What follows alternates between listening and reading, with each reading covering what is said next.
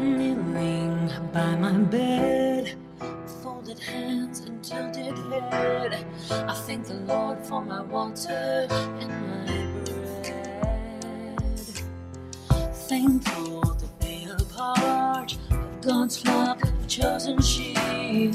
Waking from my slumber while the world is still asleep. Freedom loving, patriotic, deplorable bum. I reside in the States, but Scotland is where I'm from. Sometimes I feel defeated, but we will always stand tall. Fighting with my family, we go on, we go on. We may fall.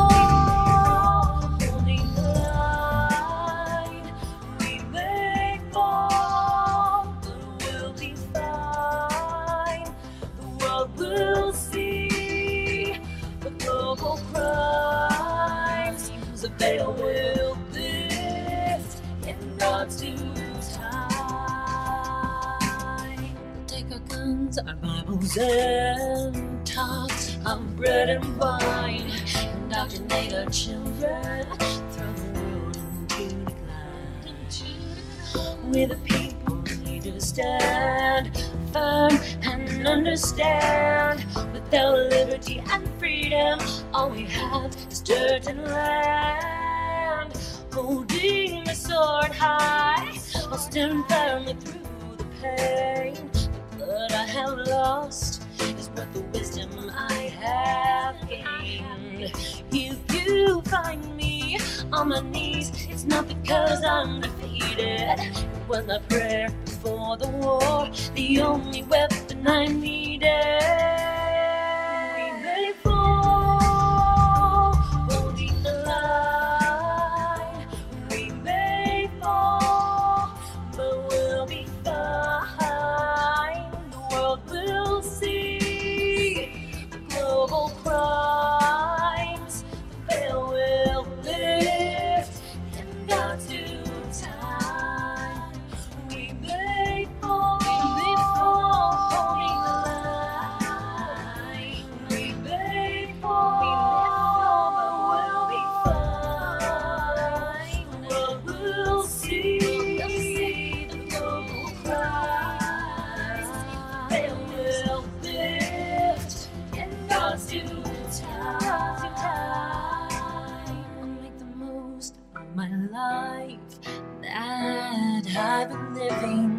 Never waste the gifts that the Lord has so given. If at the end of my life, a decision you should make, I will be a servant and a warrior whose soul you will take. And we may fall, holding the line. Yeah, we may fall, but we'll be fine. The world will see the global crimes. Till the veil will lift in God's due time. Good evening, family. How's everybody doing today? Another beautiful, beautiful day. Nice and cool here. I'm loving it. Rained a little bit, but we're good and going good now. So I hope you guys are having a comfortable weekend or a comfortable week, and we're heading into the weekend, and you have some nice weather as well. Guys, we had a great show last night. If you didn't get to hear it, um, episode four eighty-two, we had the little round table. We had M S M Liars. We had Dustin Nemos, phenomenal conversation. And if you did not get a chance to hear Godcast tonight, go back and check it out, as I will be too. Always love those shows. So make sure that you check them out. Support your, uh, podcasters who are doing some phenomenal work in the name of our Lord Almighty. Douglas as well, Conley, Scott, and a lot of others that are just heavily working to spread a little bit of truth. So just go give the love, say hello. But guys, this is Kilted Christian, episode four eighty-three, Offspring of Fallen Angels. Let's get to it. We are many nations around the world, comprised of many cultures, but we stand together in a battle between good and evil. We're the seekers of wisdom, the bringers of truth, the hands of heaven, and the voices of reason. As the world tries to divide us by our differences, they only grow stronger as we are bound together as the children of God. And once again, for those of you that did not get a chance to say hello to in the opening, so thankful you were here. God bless you all. Um, we're going to go ahead and say hello to Livin, and we'll talk about what we're going to get into tonight. Livin, how are you doing? I'm doing pretty good. It's been a really quiet day. It's nice. The weather's great. And the chicks are doing good. Yep. Steve Kuzik is ruling the roost. Literally. Literally. Literally ruined. Yeah. Steve Kuzik is a pretty cool little chick. Yeah, literally ruling the roost. Um, Bob, hey, brother, how are you doing? Glad to see you. Hope Mark isn't listening too. Love you guys very, very much. Um, so tonight's topic, I'm going to kind of carry on a little bit from last night once we get to that topic. And uh, we were talking about Nephilim, bloodlines, and so forth. So tonight I'm doing one on uh, who are the Nephilim in the Bible, and then the four origin theories that are kind of um, with that. Like I said, the Bible talks about it, doesn't get into it. You can find more about it in like the book of Enoch, which is outside of scripture. Um, nonetheless, interesting reads um, and an interesting topic too, because these are the things that you really didn't hear too much about when you were sitting in church as a kid. Um, yeah, exactly. I, I tell you, I may not have been drawn on the pamphlet when I was a kid. That was my problem. I'd go to church and pull out the little pencil and draw on the itinerary all church and really not listen to much. And, you know, there's no point at that, you know, if you're not really pulled into it. But as an adult, I have a better appreciation of God's scripture than I did as a child. So now I don't draw on the pamphlet anymore. Yeah, I don't either. But um, grateful to see you all. I hope you all had an absolutely beautiful week. M S M Liars. Love you, brother, man. It was great to see you. Phenomenal show last night. Always um, great conversations. The questions that we got were pretty awesome. Um, like I said, we are going to be uh, making our little hat, hoodie, and uh, shirt orders so we can get the shirts and the hoodies made here and the hats made elsewhere, because I don't have an engraving machine or the time really to do it. So we will have those, and they'll be ready um, by hopefully beginning of December, when we will do our uh, Q and A, and I, Dustin Nemos will be part of that as well. I'm sure M S M Liars will be here with us. Kind of make it a little family event. And then um, if we do something on Christmas, we more than likely will. I mean, you know, yeah. get together, family, pray a little bit, and uh, probably have some people pop in. So that'd be pretty cool. As well as uh, our five hundredth episode is going to be, I think, the day after Thanksgiving, if I'm not mistaken. So that's pretty cool so. that we've we've come that far in a couple of years. Um, so it's going to be pretty neat, and uh, we will more than likely also have a Thanksgiving. I'm um, probably like an hour long, just to kind of gather together, give thanks, give love, say hello to everybody, do a little bit of praying and so forth like that. Tomorrow we will not be doing a show. I've got to work tomorrow. I've got to do a lot of stuff around the house as well as my job job. So I'll be doing that throughout the day. We'll back on Sunday, and uh, Boilerman should be here with us as well. He couldn't make it last night. Obviously, he, he was heading home from work, had some uh, – problems staying with the internet connection. So we will get that up. Yeah, Bob Greenhouse is on the agenda. It's on the agenda this week. I literally said it's going to be done by Sunday. So um, I'm almost giving up on the directions, and mm. I'm just going to start drilling the holes that I think need to go where they need to go and start putting the glass up. I'm going to do it our way. Yeah, you know, no kidding. The, the man way. Throw the instructions away, throw them in a fire, and just get to it. You know, same thing with instructions. I will oh, yeah. find where I need to go before I get out of my car and, hey, where do I need to go? That's how we do it. So um, hope everyone's doing well. Got a little bit of news to go through um, first and foremost, because there's a whole lot of it. But there's some pretty interesting things going on. It's not all bad. It's just, how do you perceive it? How do you look at it? Um, you know, we I know that there's a lot of talk and not a lot gets done, but there's a lot of things in action right now, just all of a sudden. And I mean, I mean this week. Yeah, there's a, a lot. lot of things. And I was going through a little list, and then literally the list got a little bit bigger yesterday, got a little bit bigger today of all the things that are going on. So we'll go through some of it. First off, um, we had the uh, censor of Tlaib, which is a step. It's not a big deal. She needs to be removed from Congress yes, completely, but it's a step that they took. She was censored. So I believe that means that she'll be removed from committees. None of these women, they need to go after Ilhan Omar and all of these other Um, commies first. Get them out of our get them out of our uh, government. Um, they shouldn't be there to begin with. We need to fix this problem, tear the temple down. Hey, Steve mm-hmm. Kuzik, great to see you. And uh, we were just saying that Steve Kuzik, the chicken over here, is, is literally ruling the roost, man. That the chicken's awesome. He just gives everybody light pecks and was like, all right, no, you need to go that way. So yeah. he's definitely he's the. Are there alpha chickens? Because uh, I don't know, yeah, because he trucks around in yeah, there. Like, Steve Kuzik is the alpha chicken. Yeah, he's the boss. Yeah, that's like, a, a peckerhead. He is a peckerhead. That is true. And that's not dirty. We're talking about chickens. They, yes. they, yeah, they chickens. Waddle and make pack. Sure that if the chickens are mentioned. Exactly.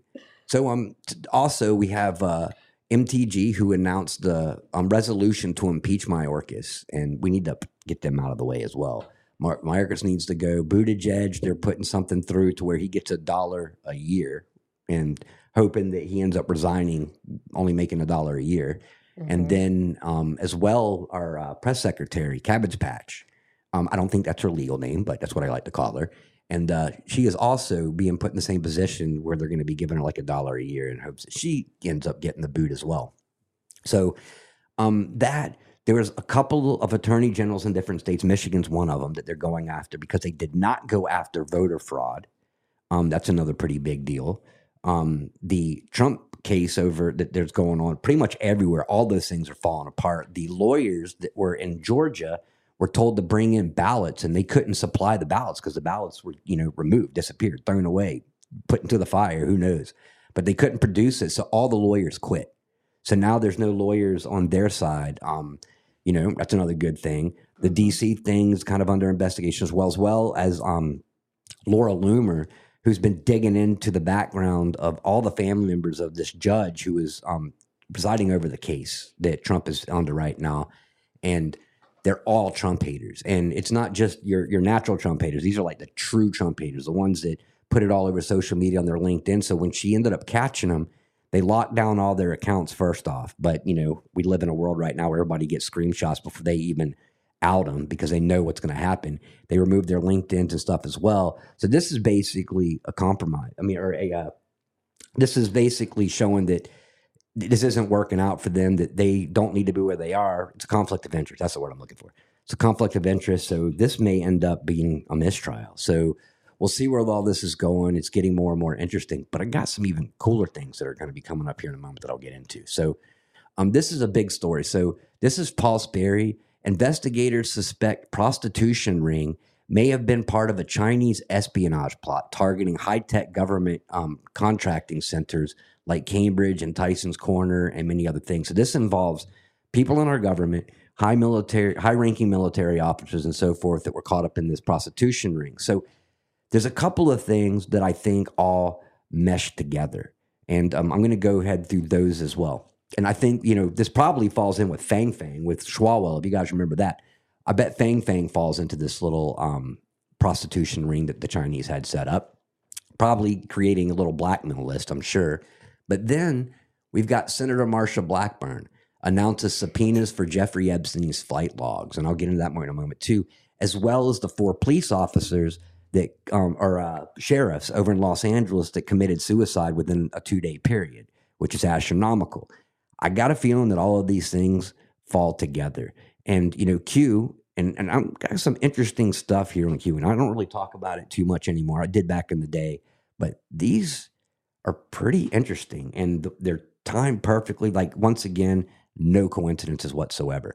Um, they mentioned Suicide Weekend. So I'd imagine if they are going forward, truly going forward with the release of these black books, and uh, um, Senator Blackburn is pretty hardcore about this. Like, she was saying, we need to know who was on it, what they were involved in, and so forth, and getting to the bottom of it. So I'd imagine that's the reason that these four um, sheriffs ended up killing themselves. I bet that they were caught up in this because they were paid off to ignore it. Mm-hmm. And, you know, so we'll see, um, you know, that that falls into it.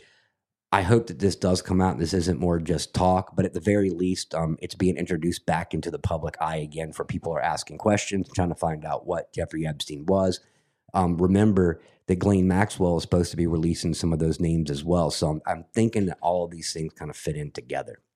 So this, uh, I don't like the whole um, Nasara Jassara thing personally, um, but they are kind of alluding to it now in the mainstream media. So they're talking about debt elimination um, and monthly stipends. See, in my opinion, this isn't a good thing. Even if it is legit, it's not a good thing. This is just a way to get us pulled into this uh, central banking digital system that none of us want to be part of.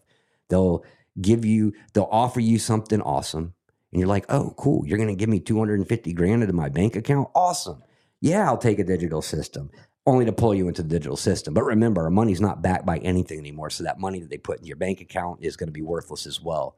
Um, But they are talking about it. They've talked about it on C N N, C B S. They've talked about it on Fox about, quote, debt elimination. And, uh, yeah, we know that this is just uh, just a trap. They're putting a nice little peanut butter cup out there, seeing who's going to grab it. Or uh, the Reese's Pieces. And, and you know, like uh, E T was following them. Yeah, that's all they're doing. They're going to um, pull us into a trap, guaranteed. So um, Donald Trump says that he would consider Tucker Carlson as his vice presidential pick.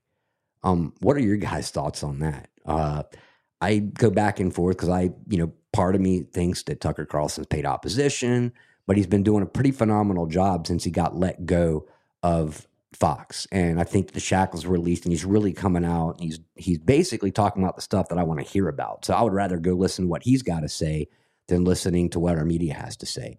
So it would be pretty interesting. And as far as all the people out there that could possibly or potentially be a vice president, Um, I would pick Tucker over many of those um, because he's a pain in everyone's butt, just like Trump is. So at least it would be a good show. Um, mm-hmm. Plus, I will be happily waiting for the Tucker interview with Julian Assange, which should be coming out here soon because he went and interviewed him last week.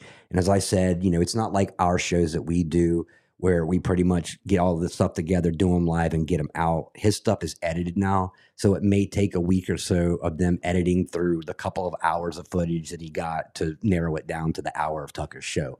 Um, and, and I want to hear what he's got to say because really when it comes down to it, Julian Assange is kind of a key to all of this because he knew what was going on. He knew about the Seth Rich thing. And uh, Julian Assange... Um, released a lot of valuable information, which were those emails that got released a while back. Our government, our media spent so much time arguing about where it came from that they had everybody arguing about the same thing, and not many people were taking time to go read those emails because it was like thirty thousand of them.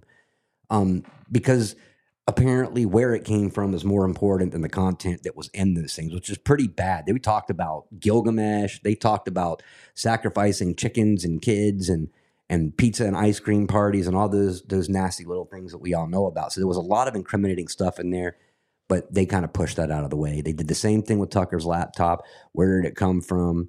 Um, the same thing that they're doing now with this manifesto.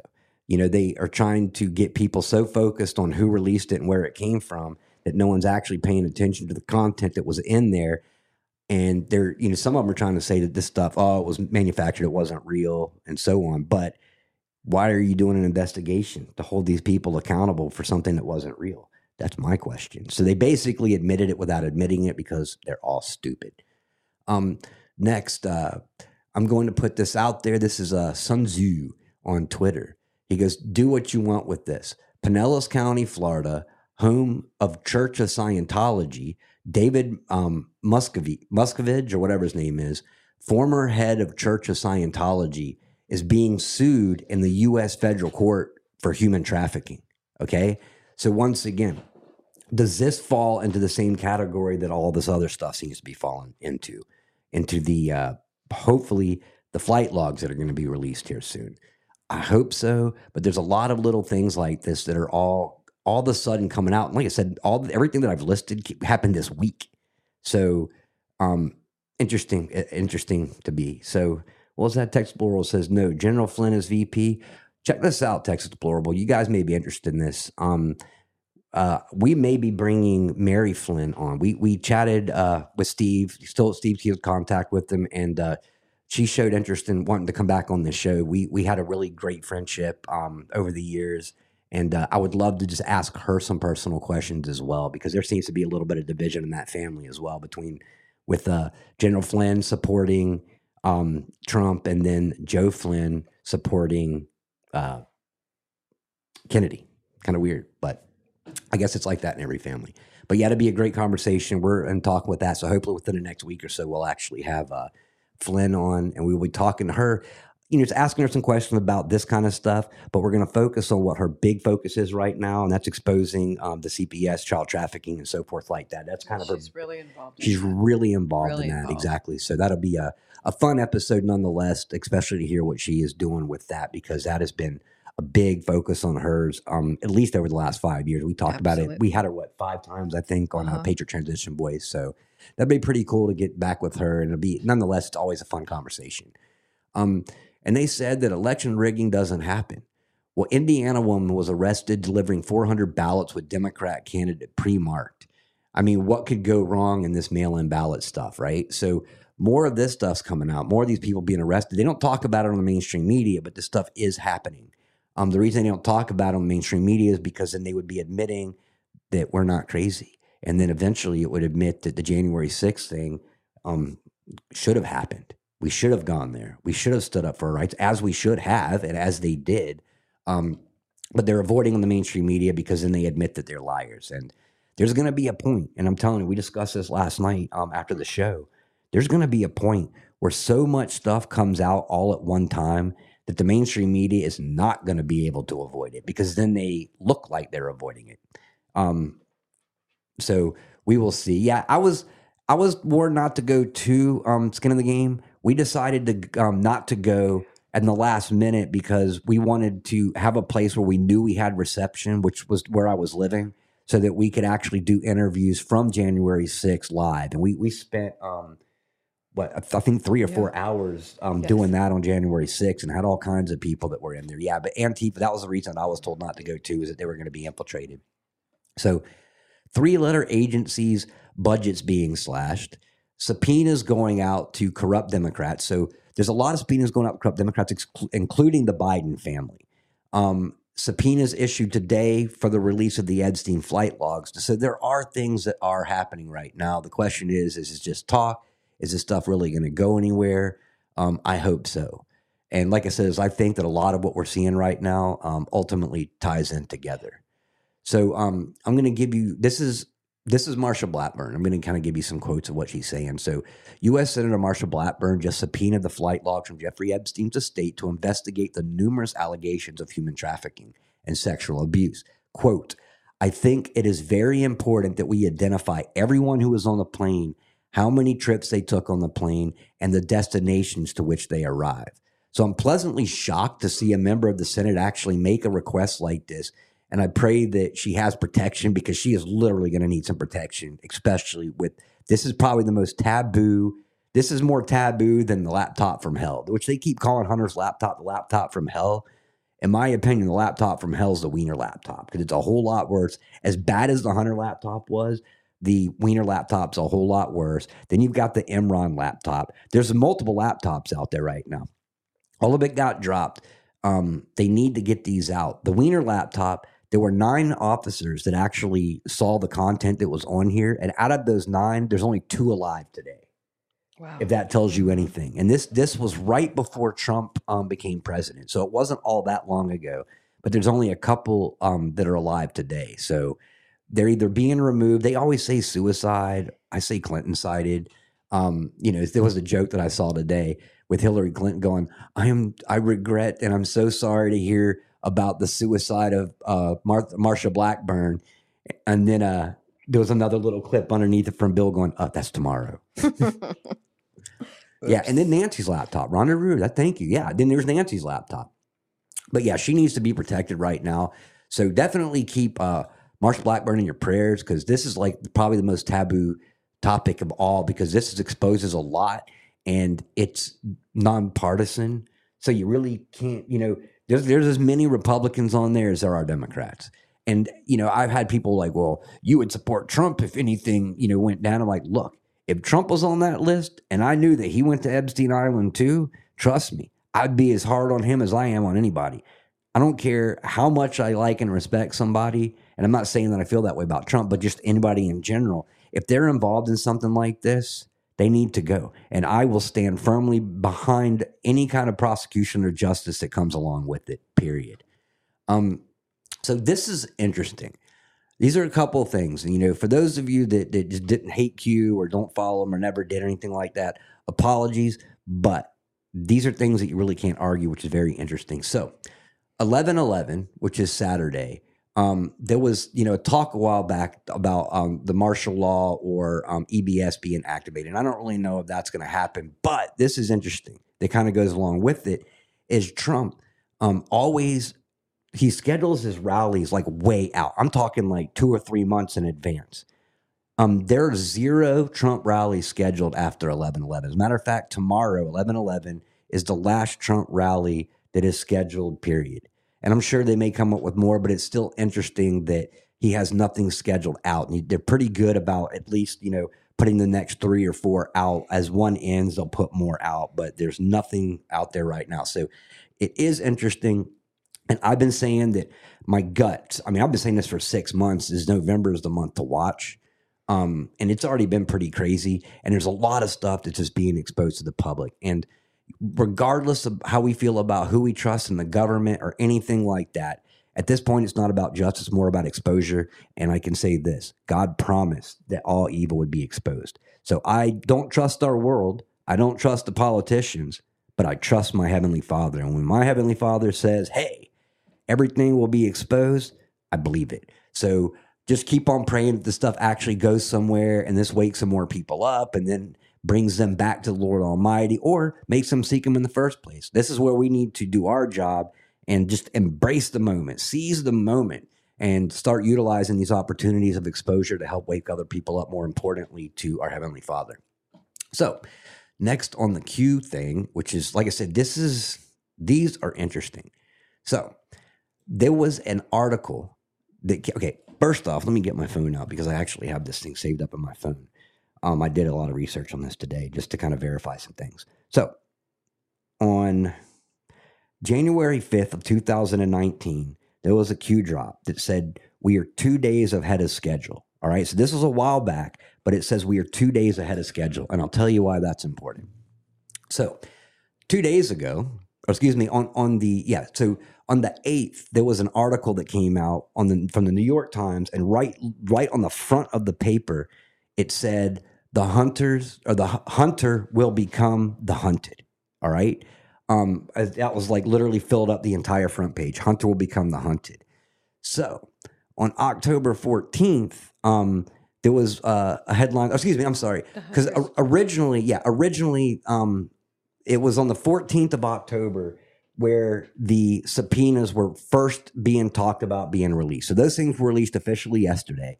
But the first time that they were spoken of, that they were going to release these subpoenas, just happened to be on October sixteenth, so apologies. So remember, two days ahead of schedule, all right? So the fourteenth, fifteenth, sixteenth, that's two days ahead of schedule. There was a Q drop on October fourteenth, twenty twenty that said, hunters become the hunted. And like I said, that was the uh, front page of the New York Times.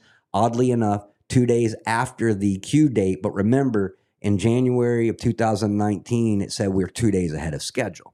So it doesn't stop there, because that to me was pretty interesting. So ask yourself how three years ahead of time that they were making this call. Ask yourself, does quantum computing have something to do with this?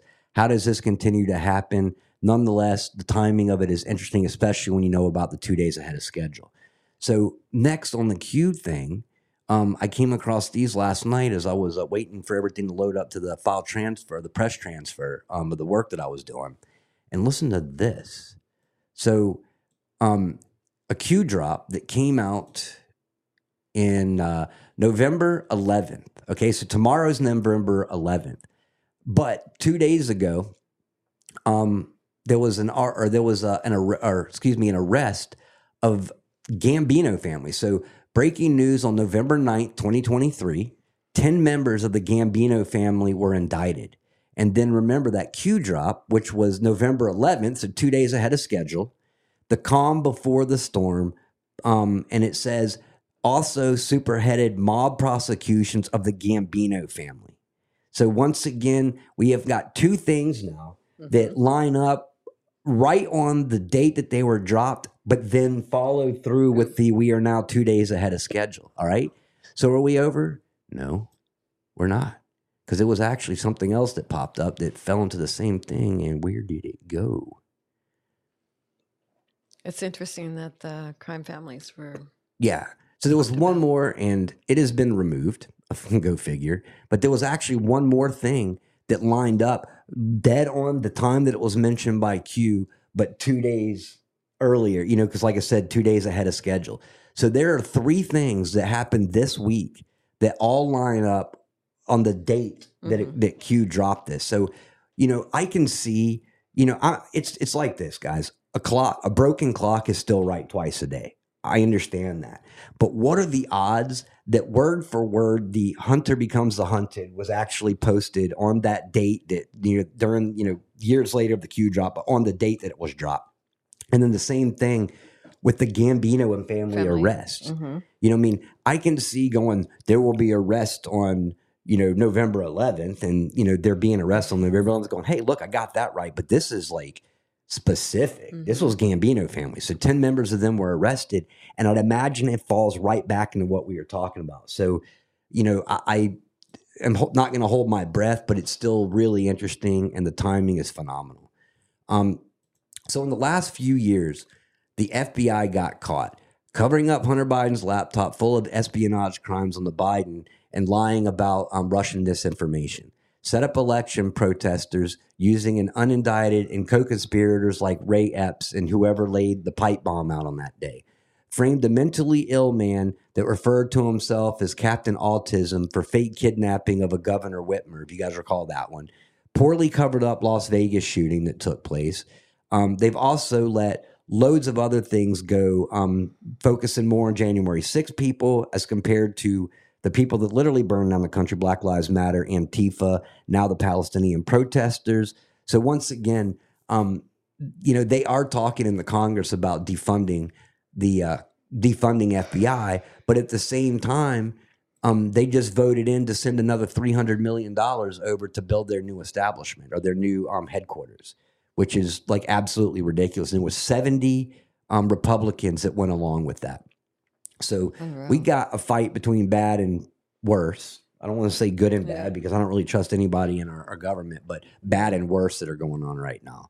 Um, now, Republican Speaker of the House of Representatives, Mike Johnson, Speaker Johnson claims there is insufficient evidence at the moment to initiate formal impeachment proceedings against President Biden. And I know a lot of people were pretty pissed off about that Absolutely. today. And uh, I was like, what the heck myself? But then I stopped and I was like, oh, wait a minute. Well, they did just release um, the subpoenas mm-hmm. yesterday. So um, we don't play the game that the Democrat does. So I, I'm, I don't say that I'm trusting him on this. I'm saying I'm going to give him the benefit of the doubt for the moment until I can dig in and find out a little bit more. But um, the Democrats, they rush into it and they don't have their, their I's dotted and their T's crossed. So what's going to happen is Trump got off every single time on everything that they go after him for. We're going after some evil, corrupt people. So if we bring anything up to a court, to a congressional hearing or anything like that, we need to have every single detail ready to go. And in my opinion, by saying, by our Speaker of the House saying, well, at the moment we don't have, you know, we have insufficient evidence, you're basically um, making them relax a little bit. Mm-hmm. So what happens when you pull them into the subpoenas, you don't tell them what you have. You ask the question, do you let them lie? Yep. And then you bring out the information that you do have because there's loads of information. And if we have something, if we truly have something honest being done right now, this isn't just another circus. This is how I would play the game. I would let them expose themselves. And then I would pull out the truth and be like, not only get them perjury and show that they're willing to lie, which also kind of goes back to all the other liars that have been in Congress. So I'm hoping that this is just a big house of cards falling. Um, like I said, do I trust our government or anyone in it? Absolutely not. But I do trust the promise that our Heavenly Father made that all um, corruption and lies would be exposed and the light would be shined on all darkness. So we'll hang in there. And uh, this is interesting too. So as all of this is going on, there's going to be a point, like I said earlier, where the media will not, no matter how corrupt the media is, they will not be able to ignore certain topics. They will not be able to ignore the large amounts because if they sit back and ignore twenty or thirty huge things that are happening in our country, then they look like they're just, be, they're part of the problem, as we know they are. But a lot of people still rely on their news and they think that they're trustworthy, but they're absolutely not. So um, how do you shut down information? Well, the only way really to shut down the circulation of information without looking like you're completely guilty is to shut off communication in general. Exactly. Blackout, oh, Matt and Head. So look what I found today. So the mainstream media continues to push the narrative that a solar flare storm could bring about an internet apocalypse and shut down the internet for months or even for good. So I'm going to play this clip real quick. So they're, they're starting to go out and they're pushing this mainstream So uh, this is, so is this where we're heading? I don't know. But Livin sent me something yesterday um, that talked about some, uh, what was it? You manufactured uh, Aurora Borealis, yep. something that they're going to be doing starting tomorrow, tomorrow in Alaska that's supposed to last like four or five days. So Which is my, interesting. Yeah, my first thought was like, ah, I wonder if this has to do with the other. But I'm going to play this little clip real quick. This is actually from Fox News Today. Some of these solar storms can actually disrupt and even damage technology on Earth. The Carrington event, happened in the year eighteen fifty-nine, stands as the strongest observed solar storm in modern human history. Now, that caused a lot of problems. It's back when we had the telegraph, but we almost had one in twenty twelve. Earth narrowly missed that one.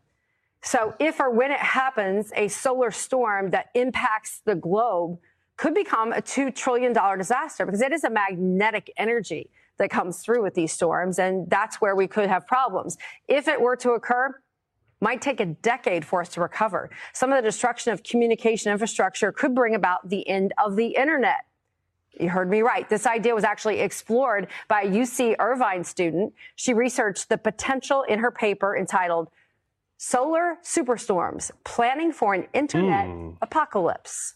One of the greatest dangers facing the internet with the potential for global impact is a powerful solar superstorm. So what I find interesting about this is notice they didn't go past the internet. Mm-hmm. Wouldn't you think that a solar storm or something that would knock that out would knock out the grids yeah. out, the electricity yeah. out, and everything yeah. else out? Notice they yeah, exactly on so that solar. Mary, I'm right there with you. Manufactured, Manufactured. Exactly. And Matt and Head, they are literally setting up the narratives right now. But a solar storm that came down here disrupted anything would disrupt everything, not just the internet. And Steve, I'm right there with you. Too, or, or who said that? It was it Steve. I lost it. Oh, yeah. Steve said, I'm not going to worry about it. And I'm not going to worry about it either. Like I said, we'll we'll do Kilted Christian and, and smoke signals. Um, yeah, we'll, we'll, yeah, we'll let you know. We may have to do it during the day so you guys could actually see it. Right. So if you see some funky clouds going up into the air that don't look like yeah. chemtrails, um, that's us. And well, then, we'll be all right. We're prepared. Yeah, exactly. Um, so crazy stuff. Like I said, setting up the narratives already. So, um, you know, what is this all about? I just find it to be oddly timed, because the biggest thing that could happen right now is that Jeffrey Epstein log book, or, you know, of all the people that went here and there on his plane. So um, we'll wait and we'll see. But uh, be prepared. Be prepared. Um, so Justin, and there's chaos everywhere. There was um, some uh, Palestinian um, protests going all over. There was one in happening in New York, and they literally told the people that were Jewish to stay in their homes and not go out anywhere. All right? Yeah. Um, as last I know, we live in America, and in America, we don't tell people to stay in their homes and don't go out. We remove the problem. But they let the problem stay, and then they told the people that weren't creating the problem to stay home and not go anywhere. So they're already causing a little rabble-rousing going on. Get armed, exactly. Mm-hmm. We're going to be seeing um, we're going to be seeing probably more of this tomorrow, because tomorrow, I believe, is officially Veterans Day. I think today we celebrate it, but I think tomorrow, eleven eleven is the actual day. So just keep your eyes open, keep your head on the swivel. If you go anywhere, make sure you're armed, make sure you've got some kind of protection. Um, I would suggest just getting up early, getting everything out of the way, coming home and enjoying your day with your family. Um, but also, multiple people were shot on Interstate fifty-nine in Birmingham, Alabama. So eyewitnesses tell reporters that masked men began firing into occupied vehicles. So when I say situational awareness and keep your head on a swivel, you never know when and where this is going to come from. You know what I'm saying? Driving down the highway when you think you're all good because yep. you're cruising eighty miles an hour down the street. Um, apparently stuff can still happen. So be aware. Don't ever get comfortable at this point. Um, you know, don't fear. Fear not. But, you know, be ready to, mm-hmm. you know, at least to have a plan. Um, so they keep telling us that our schools aren't being indoctrinated. But listen to this. This is an actual elementary school teacher. And she says, every day is another opportunity to, quote, force kids in public schools to be gay. Oh. If you have children, please Boy, keep them now. home. Start teaching them at home. You know, I know because uh, a lot of these private schools are unaffordable. I couldn't afford to send my child to school if I had one um, to a private school. I'd certainly be teaching them at home. But this is what you're sending your kids to. You know what I'm saying? And then for you that are paying for your children to go to college, put them into a trade school. We got a great welding school right here, right down the road in yeah, Flemingsburg. It's one of the best ones. Yeah. Beautiful welding school. There's all kinds of schools. There's you can make a great living just being a blue-collar worker. You don't need to be white-collar. You don't need to be a big city fancy lawyer. You don't want to be a doctor anymore because you're just going to be part of a corrupt system. Just embrace the people that actually keep this country going. Absolutely. I mean, I, I would, I'm thankful that I don't have any children in school, you know, but it's so tough right now to have kids. It, they're coming at them every way. It's really heartbreaking.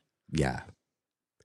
Yeah. So the Hamas rally that I was talking about is taking place. And I'm not, I mean, I, I, I lived in New York for a small period of time, but this takes place, um, Uh, New York City at Columbus Square um, has raised Palestinian flag. The Jewish community is being told to stay away from the area to shelter in place. And like yeah. I said, we live in America. That should never that happen in America. It shouldn't be dangerous for anyone to leave their homes, you know. But what the problem is that they just tell people not to go out instead of actually taking care of the problem. problem. Um, you know, right now, another big thing that's going on too is that uh, Mayor Adams had his phones and his laptops and everything confiscated by the F B I today. So here's the moral of this story.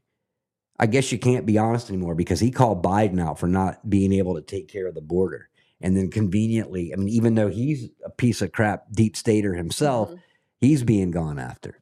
Um, you know, so like I said, you know, that's the great thing about being on God's side is that we we tend to, to support each other and stand behind one another. Um, those guys, they'll throw each other under the bus. bus yeah. yeah, you make one wrong move, they turn to each other like crazy. Yeah, they will, big time.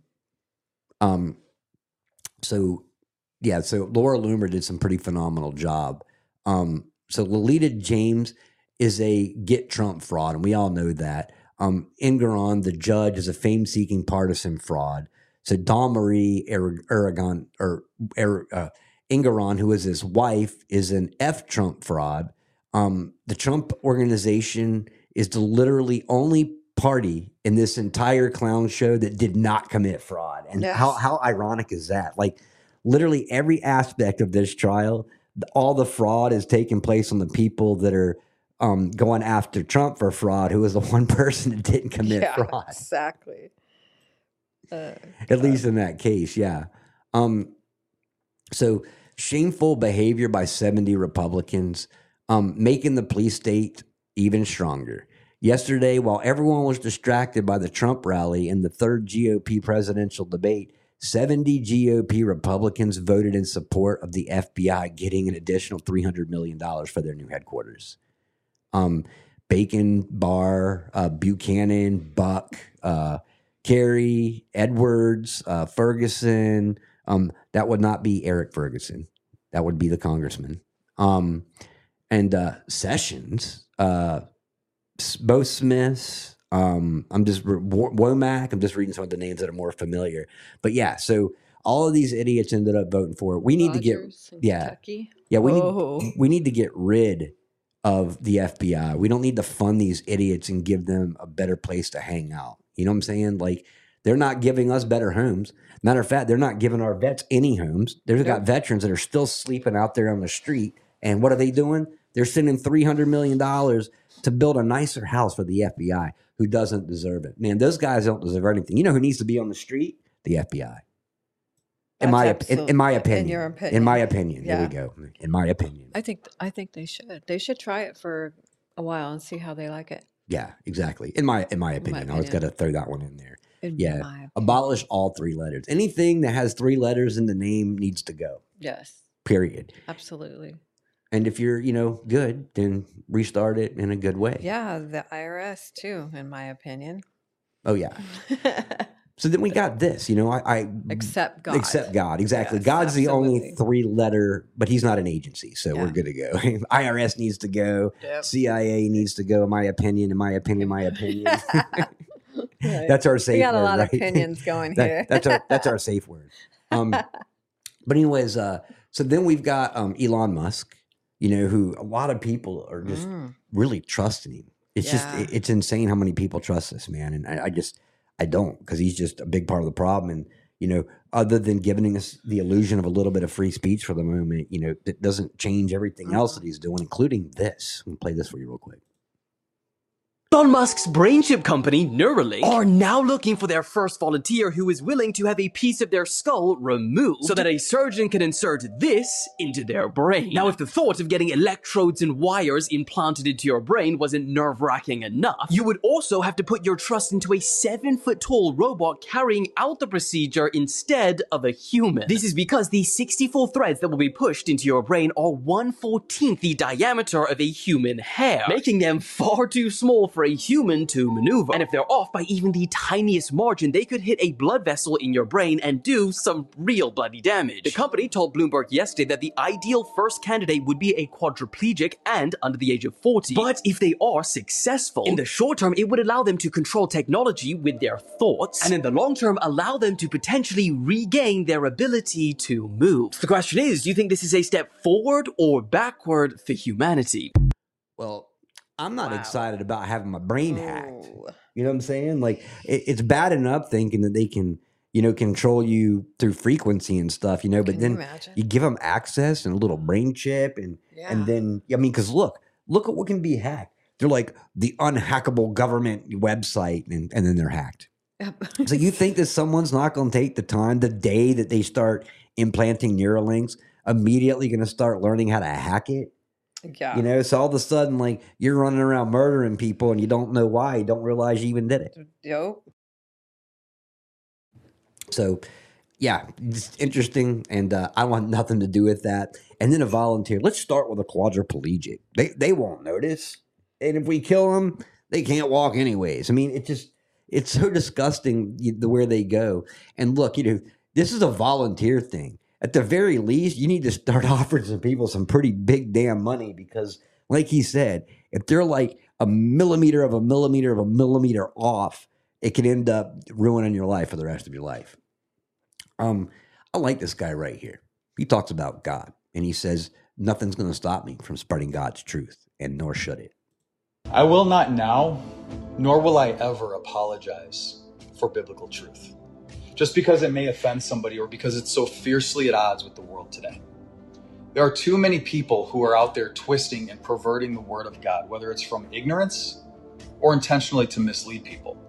And far too many people follow these false teachers without ever even opening the book themselves to test their word against the scripture.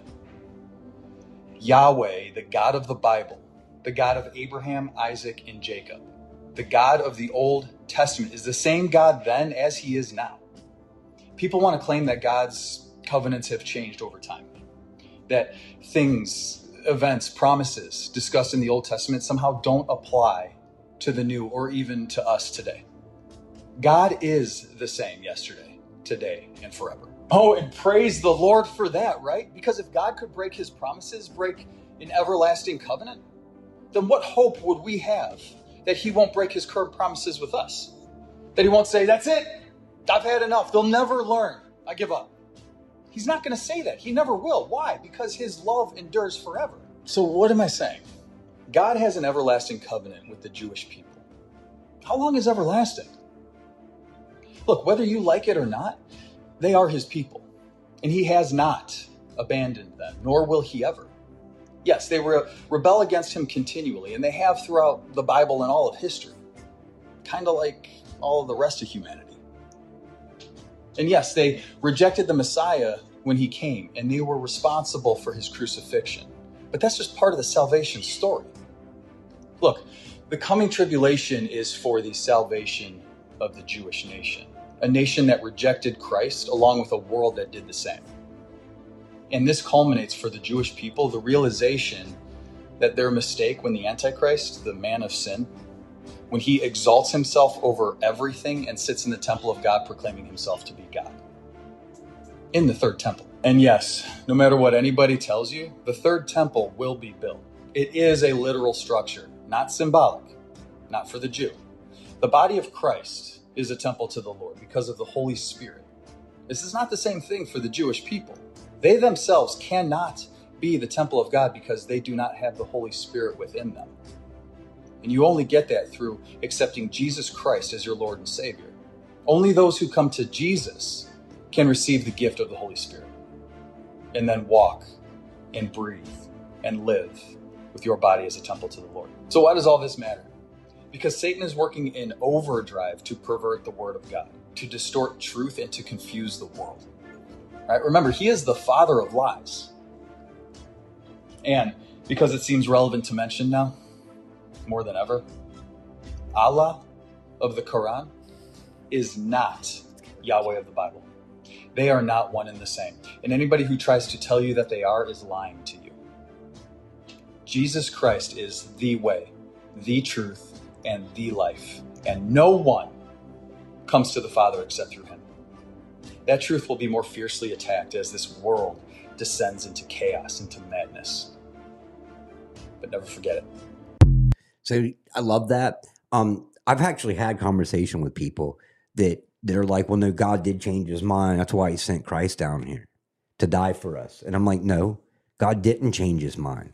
God just loves us that much that he gave us another chance. Just like a parent. I'm going to let you off a restriction. You better behave yourself. You know what I'm saying? He didn't say, you know, you guys don't ever have to worry about sinning again. No, he said, go off and sin no more. But he, God sent his son down here because he loves us so much that he was giving us another opportunity. You know what I'm saying? This has nothing to do with God changing his mind. And I've actually had the conversation where people were, well, well, God decided that he changed his mind. That's why he sent his son. No, no, no, no. God just loves us so much that it was so much sin on this earth that he gives us another opportunity. And it was planned from the beginning. I can guarantee that. It was planned before any of us were on the earth. It was planned before anybody was on the earth. Um. So then we got, uh, let me go through and find some more of this news. So uh, M T B, M T G um, puts the article impeachment against Alejandro Mayorkas, and I'm ready for that one right there. British students protesting against Israel are asked uh, what their reaction was when Hamas invaded Israel on October seventh, and they said that they haven't heard anything about Hamas breaking into Israel.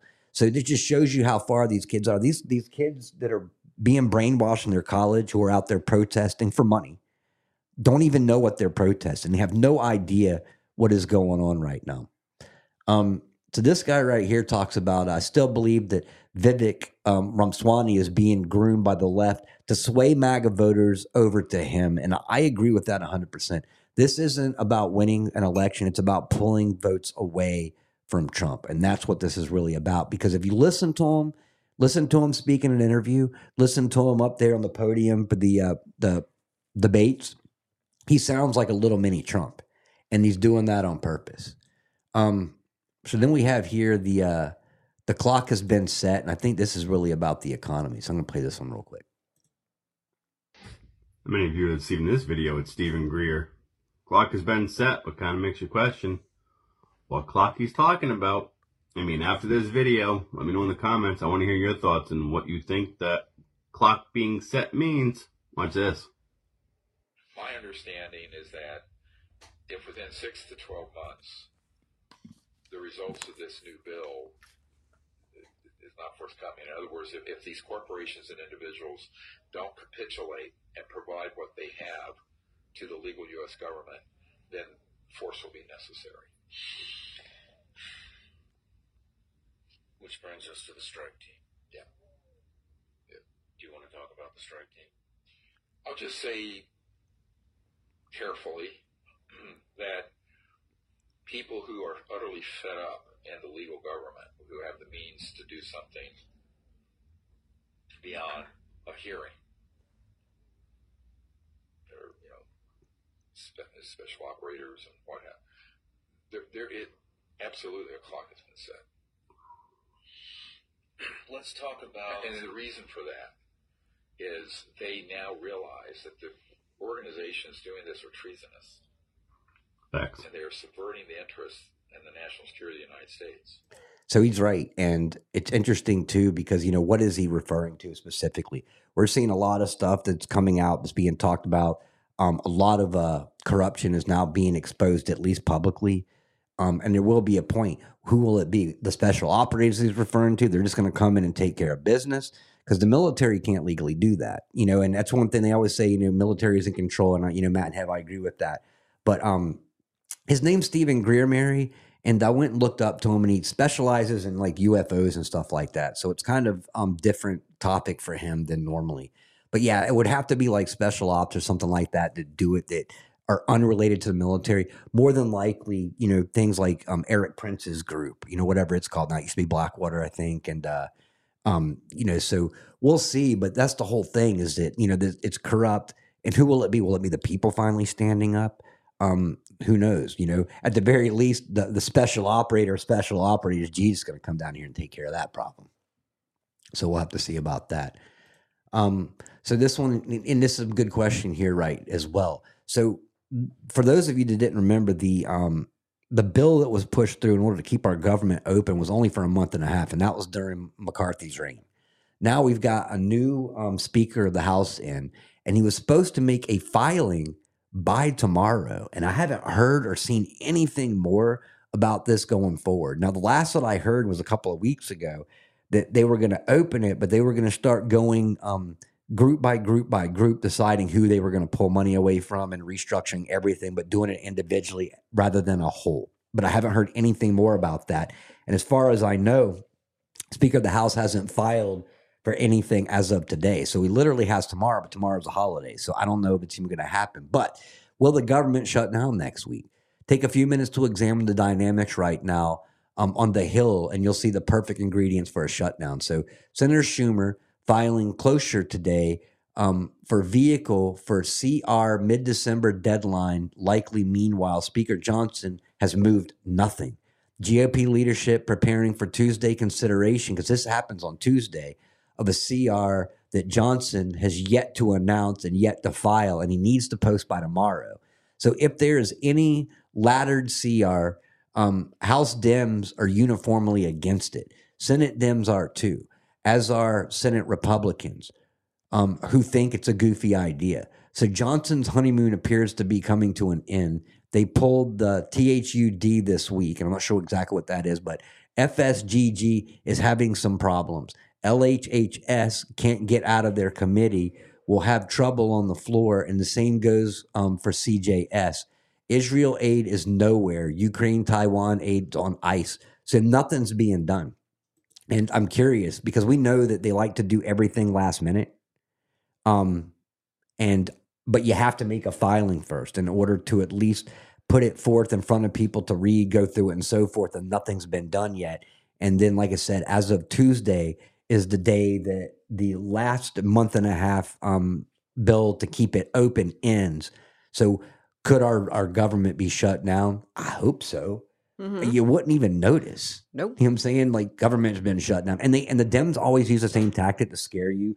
No one's going to get Social Security. Yeah. No one's going to get Medicare. And they, they they put out the the boogeyman, but it's all it's non-essential is yeah, what right, it is. Yeah. So so basically Congress doesn't get paid. Yeah. Senate doesn't get paid. F B I, you know, some of Stop those things. Yeah. Too, like exactly.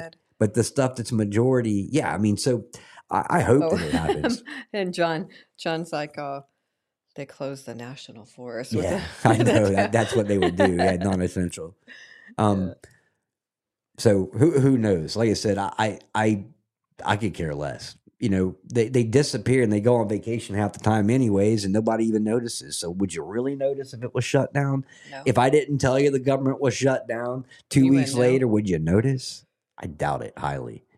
Um, I love this guy right here. I wish I knew his name. Maybe one of you do.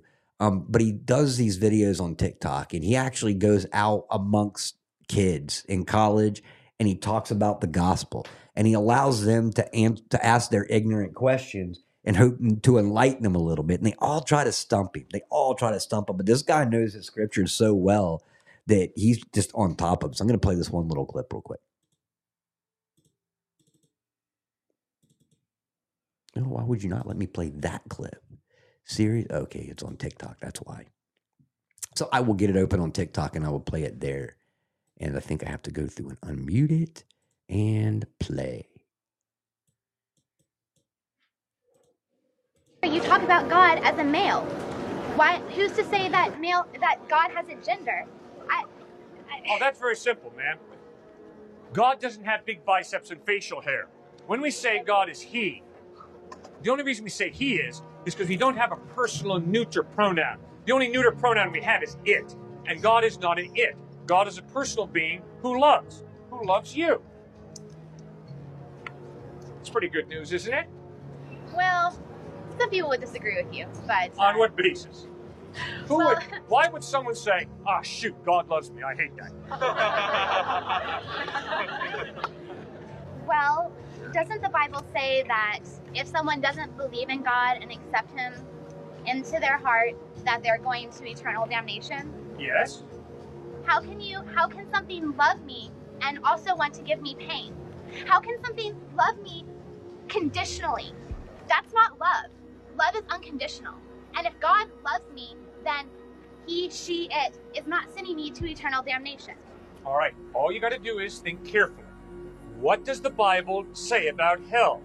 What it says crystal clearly is, heaven is relationship with God, together with God. Hell is separation from God. And because God is tolerant, and because God respects your free will, God refuses to force you to live life now with him and then haul you into heaven to spend eternity with him. Instead, he respects your free will. And if you choose to live your life separate from God, you have that right. He's tolerant, he respects your right, and he's not gonna force you to spend eternity with him in heaven. If you wanna live your life separate from him, you'll spend eternity separate from him. That's hell. So hell isn't like Dante's Inferno? That's right, Dante okay. didn't know about hell. So... Correct. So, so hell isn't, isn't this eternal pain and anguish, it's just me not being with God? Well, wait a second. You're a beautiful woman. You have gifts, you experience pleasure, you obviously have a brilliant mind. Those are all gifts from God. And when you're separated from God, you're separated from the one who gave you all those good gifts. It ain't gonna be a party. Because you're separated from the one who has blessed you with all the tremendous gifts that you enjoy. I love that. So I guess uh, Pepper said it was, his name was Ask Cliff, if, if, I'm, if I'm correct. So um, I found this stuff the other day on uh, TikTok, and man, I, I just went through and, and watched all of this stuff. Um, pretty awesome. Pretty amazing. And how can you argue with that?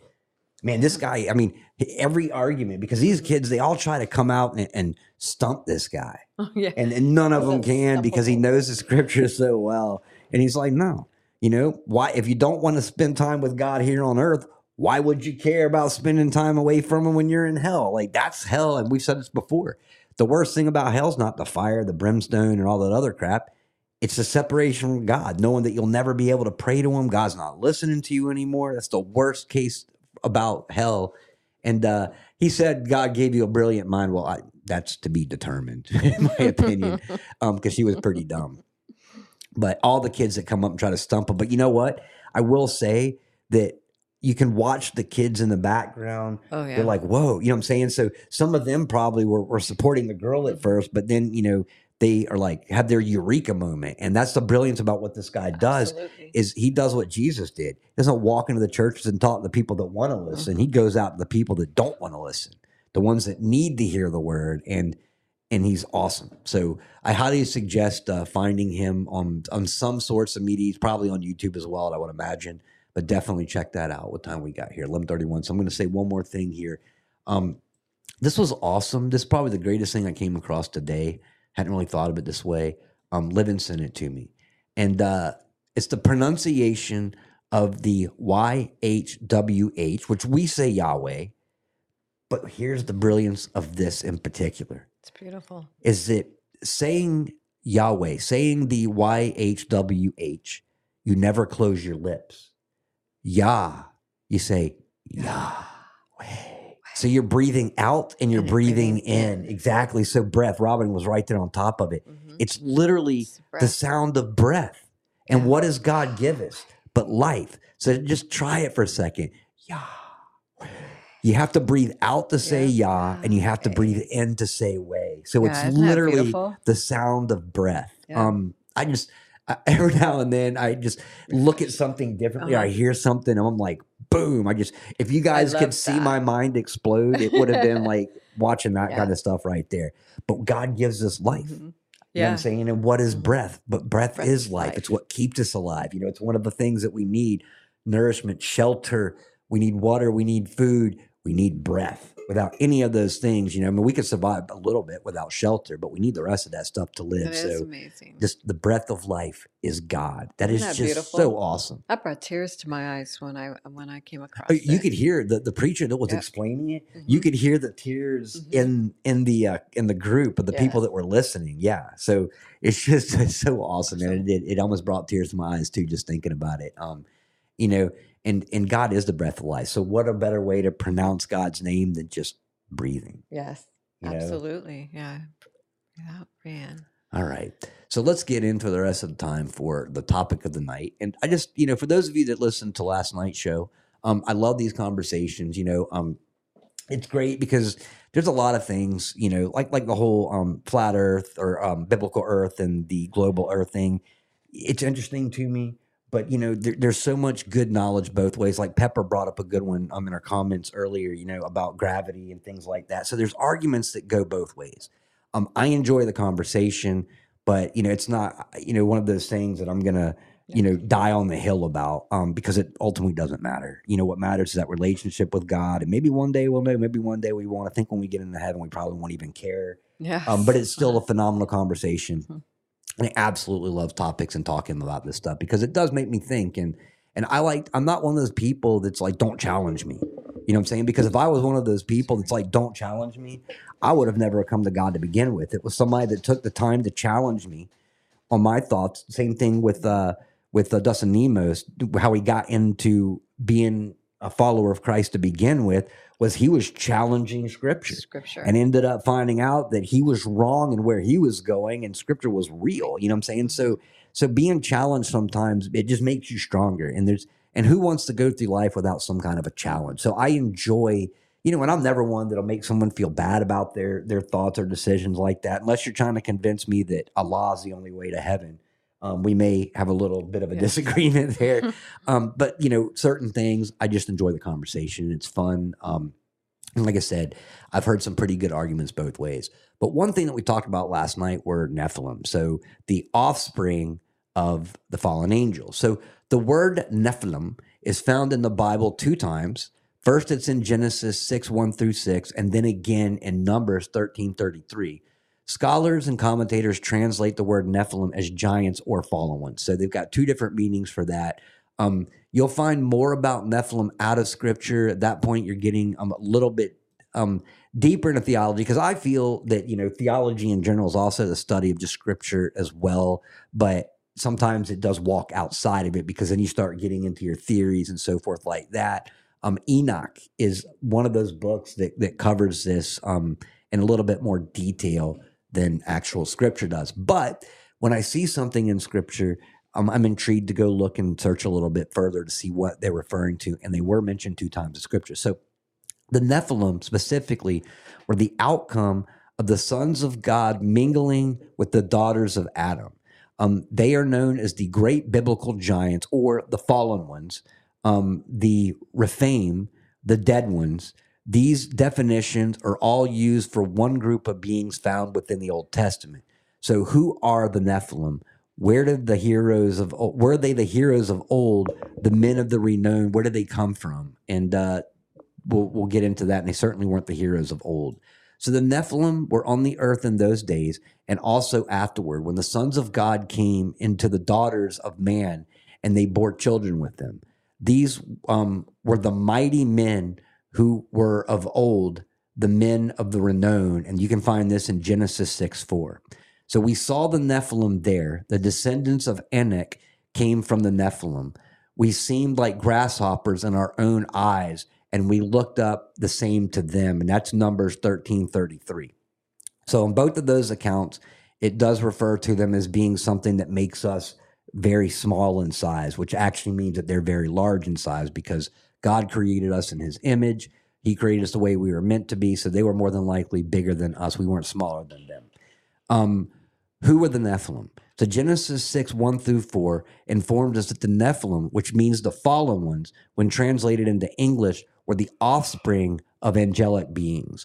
So lit sons of God and human women, um, daughters of Adam. They are known as great warriors of the biblical giants. Um, reference Ezekiel thirty-two twenty-seven and Numbers thirteen thirty-three. And we've also got other talks which didn't refer to them as Nephilim, but they referred to them as the giants. I'll go back to David and Goliath. Um, but David, or excuse me, but Goliath was a lot smaller than some of the original ones that walked this earth before. And that was one thing that um, Dustin talked about, is that the Nephilim still exist here today, but they've lost their size. So they're, you know, as, as far as we know, I, I've seen um, bones and stuff like that that have been dug up of giants. I've seen uh, uh, Google Maps, actually, yeah. that mm-hmm. show giants walking on the streets. And, you know, yeah. compared to the other people that were walking, and this was all over in the Middle East and stuff like that. I've heard stories about our military um, capturing giants and so forth. But these giants were more like, you know, seven to eight feet as compared to the giants that I've read also about that were like twenty feet or something like that, that were like pretty gigantic. So um, the Nephilim are mighty men described in Old Testament as incredibly large and physically strong. So the word Nephilim is translated as giants in some versions of the Hebrew Bible, but left untranslated in others. Um, according to the International Standard Bible Encyclopedia, this word translated giant in the King James Version, but retained in the Revised Version, British and Americans, is found in two passages of Old Testament, one in Genesis six four relating to the um, antediluvians, um, the other in Numbers thirteen thirty-three relating to the sons of Enoch in Canaan. So in the former place, the Nephilim are not necessarily to be identified with the children said to be born, the daughters of men to the sons of God. And that's Genesis six, two through four. Indeed, they seem to be distinguished from the latter as upon the earth before this unholy um, commingling took place. But it is not easy to be certain as the interpretation of this um, strange passage. So in the second case, they clearly represent men of gigantic stature in comparison with whom the Israelites felt as if they were grasshoppers in comparison. This agrees with Genesis six four, the mighty men that were of old, the men of renown, um, subjugant, uh, therefore, was warranted in translating by gigantis or giants. So um, they do kind of go back to the same thing. There's almost always a variance within discussing the Nephilim details in Christian circles today. Is there a correct answer to who precisely the Nephilim were? Scholars and theologians find this subject fascinating, and they all argue about their different versions, theories of this. So, like I said, you get more into Enoch, and, and it gets a little bit further and deeper into this. But just like um, Enoch was mentioned two times in the scripture, maybe more, I think it was two at least, um, the fallen angels or giants were mentioned twice in there as well. So the word Nephilim is found in the Bible two times. The first is in Genesis six, one through six, then again in Numbers thirteen thirty-three. Scholars and competitors translate the word Nephilim as giants or or the fallen ones. So that was one of the, the arguments back and forth, but they do come from the fallen ones at the very least. So one reason that Nephilim is often translated as the fallen ones is in relation to the Hebrew word naphal. So that's N A P H A L, which means to fall. So one school of thought associates these beings with the fallen angels or their offspring. So in Genesis one through six, never states that the Nephilim were giants, but it does say that they were mighty men who were of old, um, where it does stress uh, giants or, or that they are larger than we are, um, you know, in the other parts of scripture that was actually written in. So no one really knows exactly who or what the Nephilim were. However, scripture gives us clues about who the sons of God and the daughters of men were in Genesis six, one through four. So there are four different theories um, to what they were, and I'm going to read these to you real quick. So for centuries, scholars from Judaism and Christianity have presented different views of who the Nephilim were. So the first theory is, the first view is that the fallen angels had relations with the daughters of men, which resulted in a part human, part supernatural being, the Nephilim. The second theory is that the second position held by some of the demons or fallen angels possessed men and then had relations with the daughters of men, resulting in the Nephilim. So it wasn't them just coming down and hooking up with the human females, but the demons possessed them first, and then there was a, the procreation which created Nephilim. Third theory is a third position called the uh, Sethite um, view, and it is held from some scholars that the Sethite view defines the sons of God um, as the righteous line of Seth. And then the fourth theory, lastly, is a view that is held by the minority, is that the sons of God were simply fallen men. So they're all over the place with this, and that's the danger. You know what what um, Jeff refers to as as his idea of theology is when you start, you know, taking what you see and then running away with it, because that Scripture doesn't necessarily detail or back that up. So theory one, the offspring of the fallen angels and the human women view, that has increased in favor today, is that the Nephilim were the offspring of the fallen angels, and human women has increased in favor today in the position that the sons of God were fallen angels who had relations with the daughters of, uh, what is that, Mary? Uh, the daughters of men. So Genesis six, one through six, and as a result, the Nephilim were born. This is the most popular view in our church today, and in my opinion, it's the one that seems to be more accurate because it doesn't really fall outside of Scripture. It just falls right in line with what it does say, is that sons of God were the fallen angels and had relations with the daughter of men, and as a result, the Nephilim were born. So it does allude to this um, in our Scripture. So the support for the theory is a verse that supports this position. Um, turned to is Job one six. Now there was a day when the sons of God came to present themselves before the Lord, and Satan also came among them. In connection to this verse, um, Job thirty-eight seven also tells us that when the morning star sang together and all the sons of God shouted for joy. So these verses use the same term found in Genesis six. Theologians historically have interpreted the sons of God as angels, which fit right into the context of these verses. One main Scripture passage used to defend this view is Jude um, one, six through seven. So, um, and the angels who did not keep their proper domain, but left their own abode, he is reserved in the everlasting chains under the darkness for the judgment of this great day.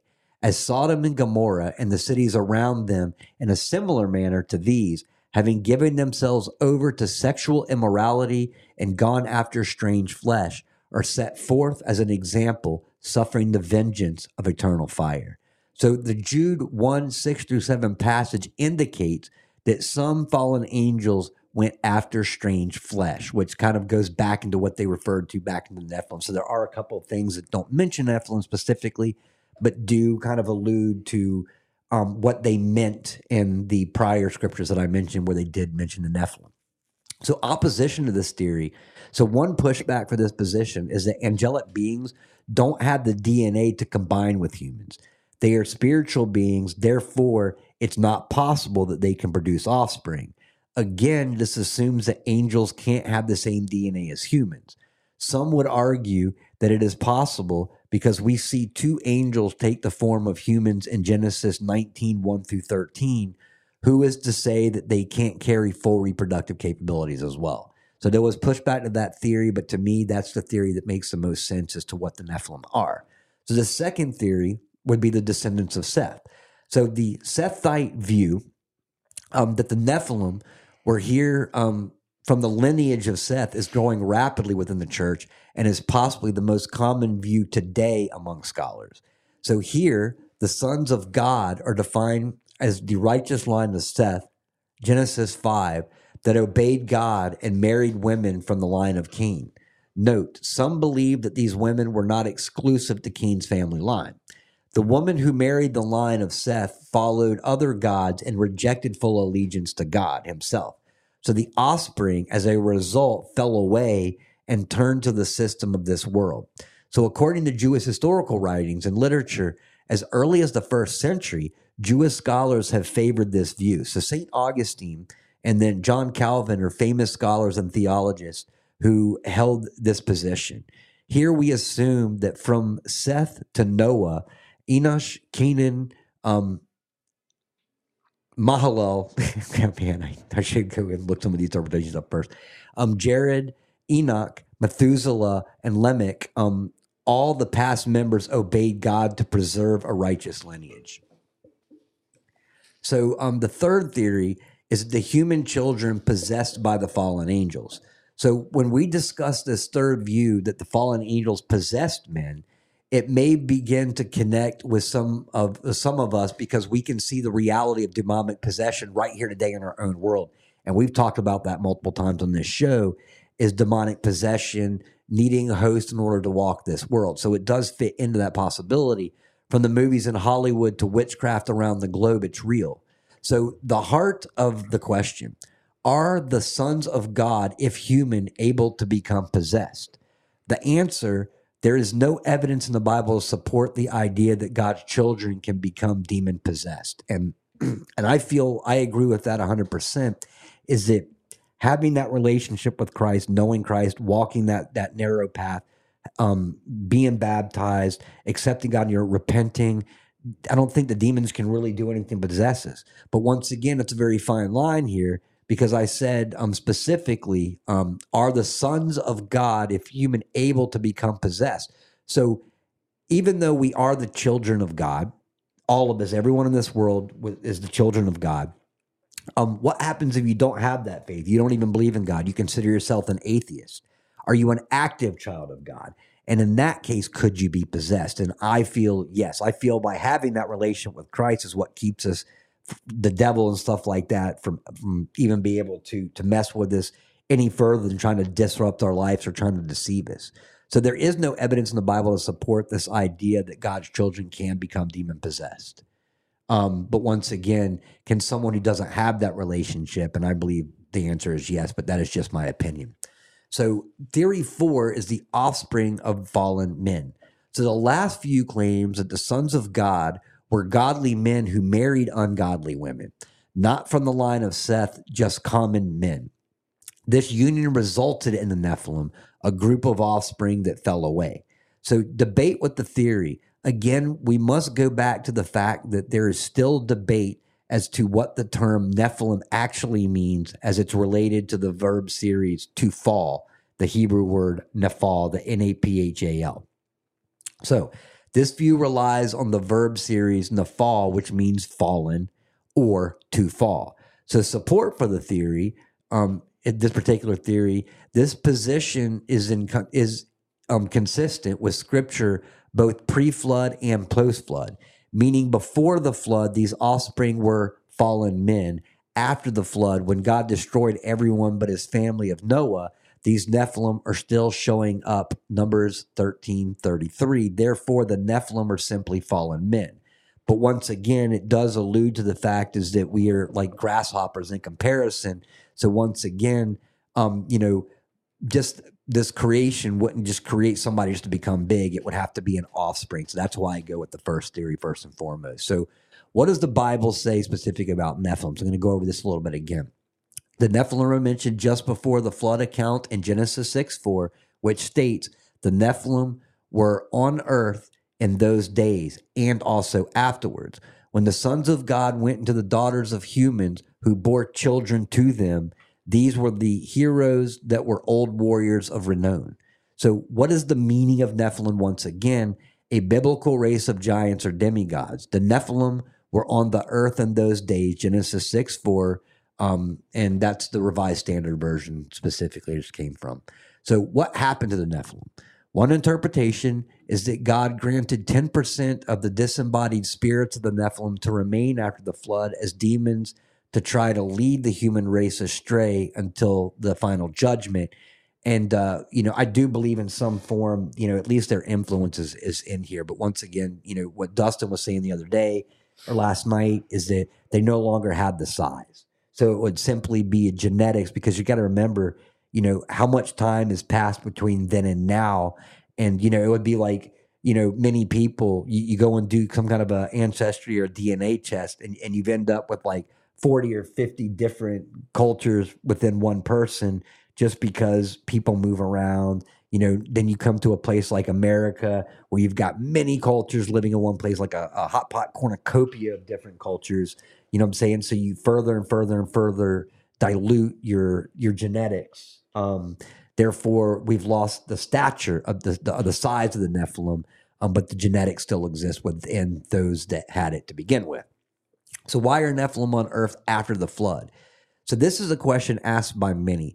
If God flooded the earth, killing all mankind besides the family of Noah, how is it that Nephilim are still alive? Scholars have responded a few different ways, and I've actually discussed this with Jeff. Um, I love having these conversations with him, and even he's, you know, isn't sure that there were Nephilim after the Great Flood, but there were talks of uh, one particular person who would have been part of that giant line, who, in, and even in the movie, the the newest movie of Noah, um, he was clinging to the side of the ship or the side of the ark. So um, one answer to this question is that Nephilim were giants, offspring of the fallen angels, sons of God, and human women. So fallen angels continued reproducing with human women after the flood. Another answer would be the sons of God are fallen men. After the flood, different godly men had relations with different ungodly women and reproduced the Nephilim, Nephilim once again.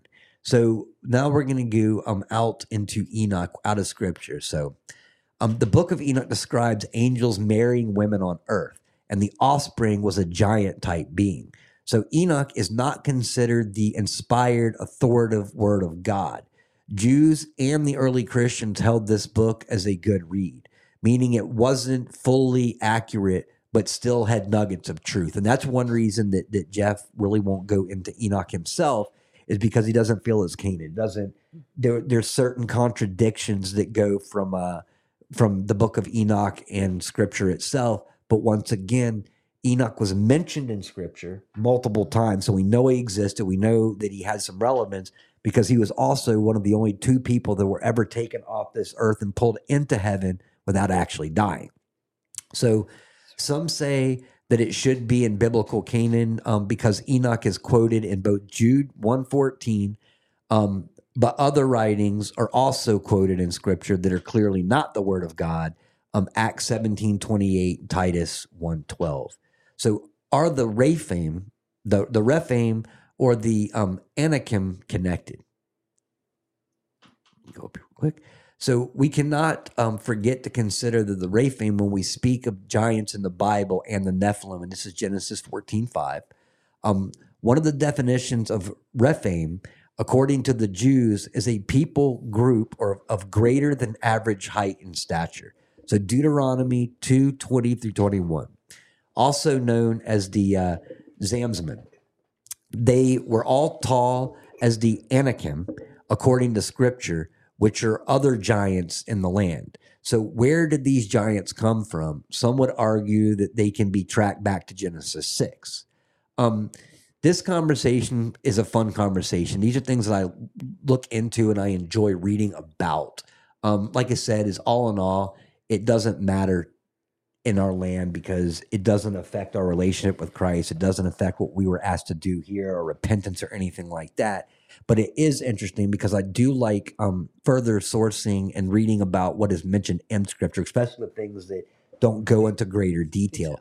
But the question, or the, the problem is when you start venturing outside of Scripture, you've got some people that go all over the place. So if you ever are reading anything about Nephilim or anything that Scripture covers, but they go into further detail outside of Scripture, just make sure that you trust the person that you're reading, because remember, the devil is a great deceiver, and he will do anything he possibly can to deceive you. So you sh- maybe enjoy some of this stuff, enjoy researching it, but don't um, put everything into that basket, because, and don't let it distract you from what the Scripture really wanted you to focus on, and that is your relationship with the Heavenly Father, accepting Christ into your heart, repenting for your sins, abiding by those old laws, spreading the gospel, and doing that kind of stuff. Um, other than that, to me, it is just interesting stuff, but it will, anything that we do talk, talk about that's outside Scripture is just an opinion, um, interest, and so forth. So once again, be very careful walking out of Scripture. Be very careful researching some of the um, the theology that lies outside of Scripture, unless you've got a very firm foundation within the heavenly book first. Absolutely. So, that was a fun read. It was a fun research. I went through and found a bunch of things, but um, I found I kind of combined a couple things. This one right here, the four theories, um, were covered differently in other articles and other things that I had read. Um, this one kind of brought all the theories in together. And it also, one thing I liked about it is it showed these similarities, what was in scripture, but it also showed um, some of the things that, that don't aren't necessarily proved in scripture. Yeah. Um, but fun conversation on the left, because when I was a child, um, I don't, you know, they never talk about this kind of stuff in church, Mm-mm. you know, ever. No. Um, but it's still pretty darn interesting. And, Very uh, interesting. And it helps you kind of maybe get a better understanding of what we could end up fighting at some point, because, right. you know, the evil on this earth that's walking around, the demons, Nephilim bloodlines, Canaanites, and so forth. They're the ones that are creating all this carnage right now, devil leading them. You know what I'm saying? The the one who's running this earth at this point, um, which makes you kind of special, avoiding, walking away from this, not fearing, letting go of the anxiety, not getting caught up in this chaos, knowing that God's going to come back. Like I said, keep your focus on that. Never turn your back. Get stronger every day. Mend that armor, because you're going to need that armor more and more as we go through. My mom says every day, are we going to make it? Are we going to even make it to the end of the year? And I laugh and I'm like, who knows at this point? But if we don't, we're either going to be in heaven or um, hopefully raptured. And uh, we're watching everything from a very safe place transpire on this earth. Um, but like I said, that's the big question, is when is rapture? Pre, post tribulation, nonetheless, stand up, do what God has. If we, if it is a post tribulation um, event, the rapture is, God's going to give us everything that he needs. And he would also have us here for a reason. So we definitely need to stand up and do what we can do. But um, everyone, that was a fun conversation. Um, we're going to go ahead and get a little prayer. Just a quick reminder before we go, we will be back on Sunday. Boilerman's going to be joining us. We're going to have a great um, brother, sister in the Bible on that day. I'm still praying for Jeff that he just gets better, because I know he wants to come on and talk about um, the should we trust our government, because that's mm-hmm. one big thing that I see a lot of people going back and forth on, because, you know, what did what did Jesus mean by, you know, abide by the, the, the laws of, of the land? Um, so it's going to be a great conversation. And Jeff, we already had this conversation, is very fair um, about it, because he goes by what scripture says, but, you know, he also has his own feelings about how that is perceived as well. So that'll be a great conversation. But in the meantime, like I said, no show tomorrow night. I've got to do a job um, tomorrow, and I've got stuff to do around the house, and I've got to get some money coming in here. So that's why I'm going to be doing a lot of the editing, and I'm trying to do it in the nighttime after I finish these shows for the most part. But I got to get a project done for tomorrow. So if everybody would please bow their heads, we will get you on to the other shows, get a little spiritual warfare in the meantime. Heavenly Father, I want to thank you again for another day. Dear Lord, thank you for the interest and intrigue that we have as we read scripture. But Father, I ask that you are with us as we venture out of it. Um, some things we have questions about, things that we don't understand. And there's a lot of theories, theologians, people that we trust, some people that we don't trust, that are putting out a lot of information. So, Father, if we're reading a book, if we're looking through the internet for these answers, dear Lord, I just pray that you give us all the wisdom and discernment not to get distracted by what we need to be focusing on, and not to be deceived by the, the false prophets and the false people out there that are trying to put out theories in order to distract us. Dear Lord, let it be something that we don't get involved in, and we don't get sucked into, dear Lord, that's going to pull us off that path and the missions that you have granted us right here on this earth. And I thank you, dear Lord, for having trust in us and the patience with us to bring us to where we are today. And dear Lord, we have a lot of questions, um, you know, that the Bible doesn't necessarily answer. That gives us all the answers that we need. But dear Lord, we don't have the dates and the times, and that's okay. We don't need them. We just need the strength and the, the faith, dear Lord, to build up every single day. Let us understand what our missions are and be well prepared for them. Dear Lord, if we are meant to be in this world during the trials and the tribulations that are going to be taking place, dear Lord, let us be ready and prepared, because at that point, if we are still here, it's because you need us right here, and you need us to serve you and do what we can.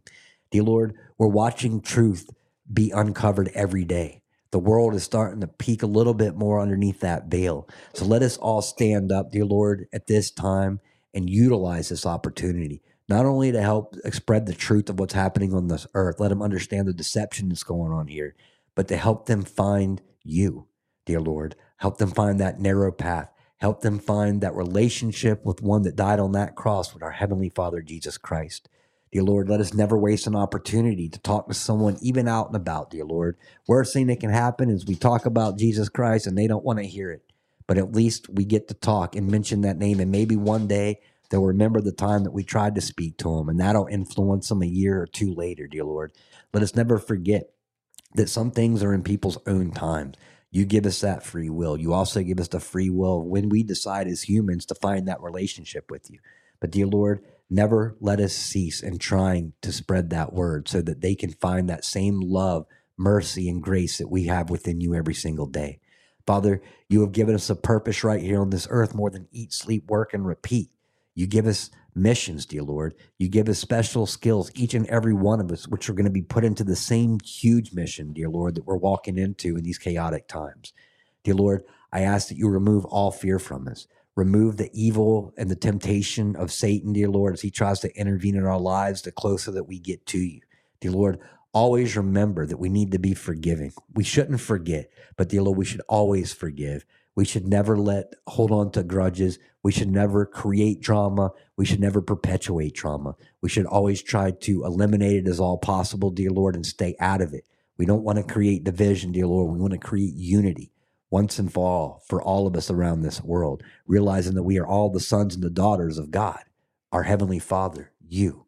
And dear Lord, I thank you for giving us all these different platforms around this world that people are utilizing during this time in order to spread that word. Give their testimonies, talk about you in a, in a, in a fun way, not to judge, dear Lord, but with open arms and welcoming. And I thank you for the family that's building more and more every day, which is why it's more important that we pray for our enemies than ever, dear Lord, because we're not trying to destroy their army as much as build ours. So let's remove them from the evil army, bring them over here, and they can end up becoming some of our greatest warriors. I always go back to Paul. Someone that was very questionable, but ended up being one of the greatest spreaders of that gospel and ended up dying in your name, dear Lord. Let us be ready to die for you as well. Let us stand up and do. I know you're never going to put us on a mission that we're not going to complete, dear Lord. So let us have confidence in that. Let us have faith in you, dear Lord, and let us all be here for one another. So if one of us has a question, if one of us stumbles, there's another one there to pick us right back up and put us on our feet. And dear Lord, we'll be there one day to do the same for them. And I thank you for this unity, this family, and this love. In Jesus Christ's name and our Heavenly Father's name, I pray. Amen. Well, everybody, I hope you all have an absolutely beautiful weekend. Love spending the time. We've had some pretty great conversations uh, all week. Uh, last night's show was wonderful. If you guys get to go back and, and chance to hear that.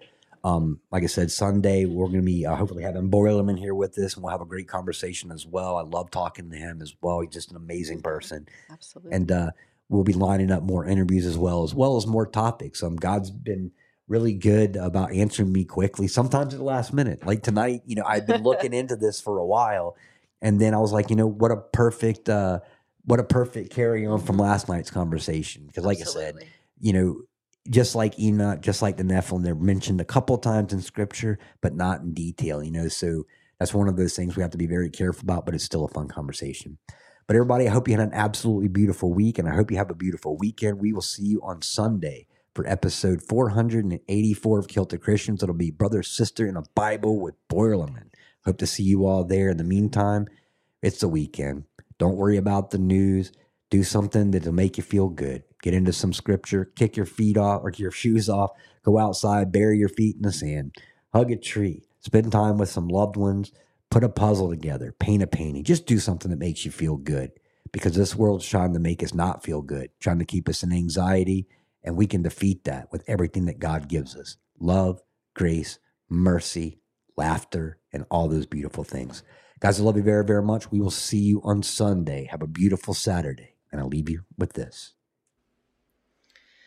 Oh, say, can you see by the dawn's early light what so proudly we held at the twilight's last gleaming, whose broad stripes and bright stars through the perilous fight, o'er the ramparts we watched were so gallantly streaming, and the rockets' red glare, the bombs' burst. Epstein in there gave proof through the night that our flag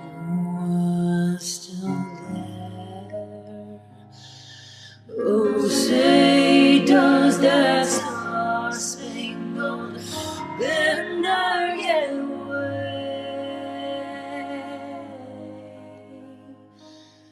o'er the land of the free and the home of the brave.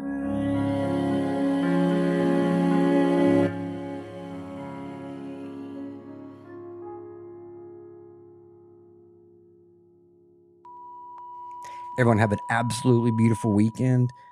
Remember this, guys. Fear not, stress not, let go of the anxiety. We are so fortunate enough to know how this ends.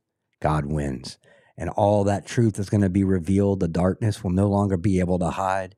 Just waking up one soul at a time is all we can do at this point. Step up. Stand firm. Protect your family at all costs. Situational awareness. Make sure you don't go anywhere without a plan. Protect those women. Protect those children. Men, do what you can to go out at nighttime and don't let them go anywhere. Like I said, that's part of our job, is to do the things we don't necessarily want to do to protect our families. But guys, I love you all very, very much. We will see you on Sunday. Have an absolutely beautiful Saturday. We will see you soon, and God bless.